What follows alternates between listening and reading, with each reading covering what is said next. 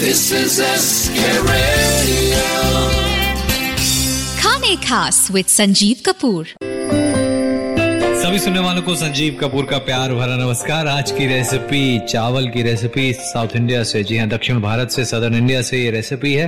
भाई ताहिर सादम जो है वो तो बढ़िया बनता ही है लेकिन तेंगाई सादम जो है वो कैसे बनता है इसके लिए क्या क्या चाहिए इंग्रेडिएंट्स नोट कर लें। ज़ाहिर सी बात है चावल चाहिए डेढ़ कप एक मीडियम साइज़ का प्याज बारीक कटा हुआ एक इंच का टुकड़ा अदरक का बारीक कटा हुआ, दो हरी मिर्च बारीक कटी हुई, एक चौथाई कप फ्रेश कोरिएंडर लीव्स बारीक कटी हुई, छह से आठ काजू।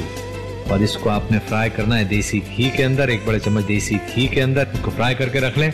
और आधा छोटा चम्मच मस्टर्ड सीड एक छोटा चम्मच उड़द दाल धुली हुई।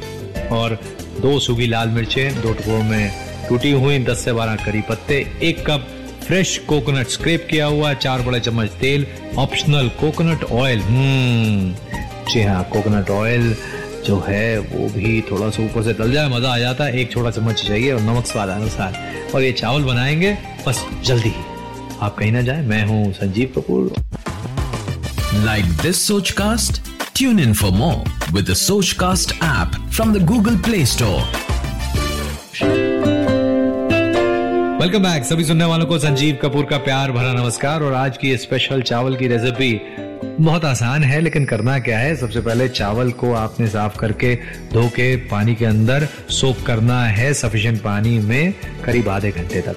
और अब आप पानी में से इसको चावल को निकाल लें और चावल को आप पकाना है बॉईल करना है सफिशिएंट पानी ले लें।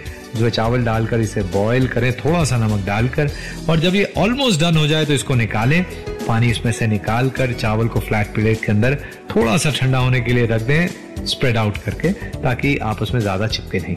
और अब अब एक कढ़ाई के अंदर तेल को गरम करें, इसमें डालें, तेल गरम हो जाने के बाद मस्टर्ड सीड यानी राई, जैसे ही ये फूटने लग जाए, इसमें डालें उड़द की दाल, धुली हुई वो, सफ़ेद वाली वही, और सूखी हुई लाल मिर्चें, करी पत्ते स्टर फ्राई करें, और फिर इसमें डाल दें कटा हुआ प्याज, कटी हुई हरी मिर्च, और कटा हुआ अदरक, दो तीन मिनट तक इसको पकाएँ और प्याज में जैसे हल्की सी लाली आ जाए, इसमें डाल दें स्क्रेप कोकोनट और दो तीन मिनट तक और पकाएँ मीडियम हीट पर। फिर इसमें डालें कुकड राइस नमक और बारीक कटा हुआ हरा धनिया। अच्छी तरह से टॉस करें ताकि जो चावल है पूरी तरह से अब हो जाए गर्म।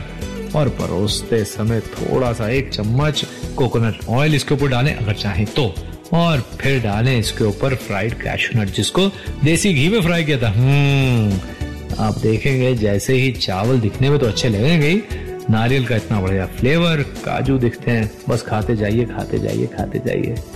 आज बस इतना ही। मुझे इजाज़त दें। नमस्कार।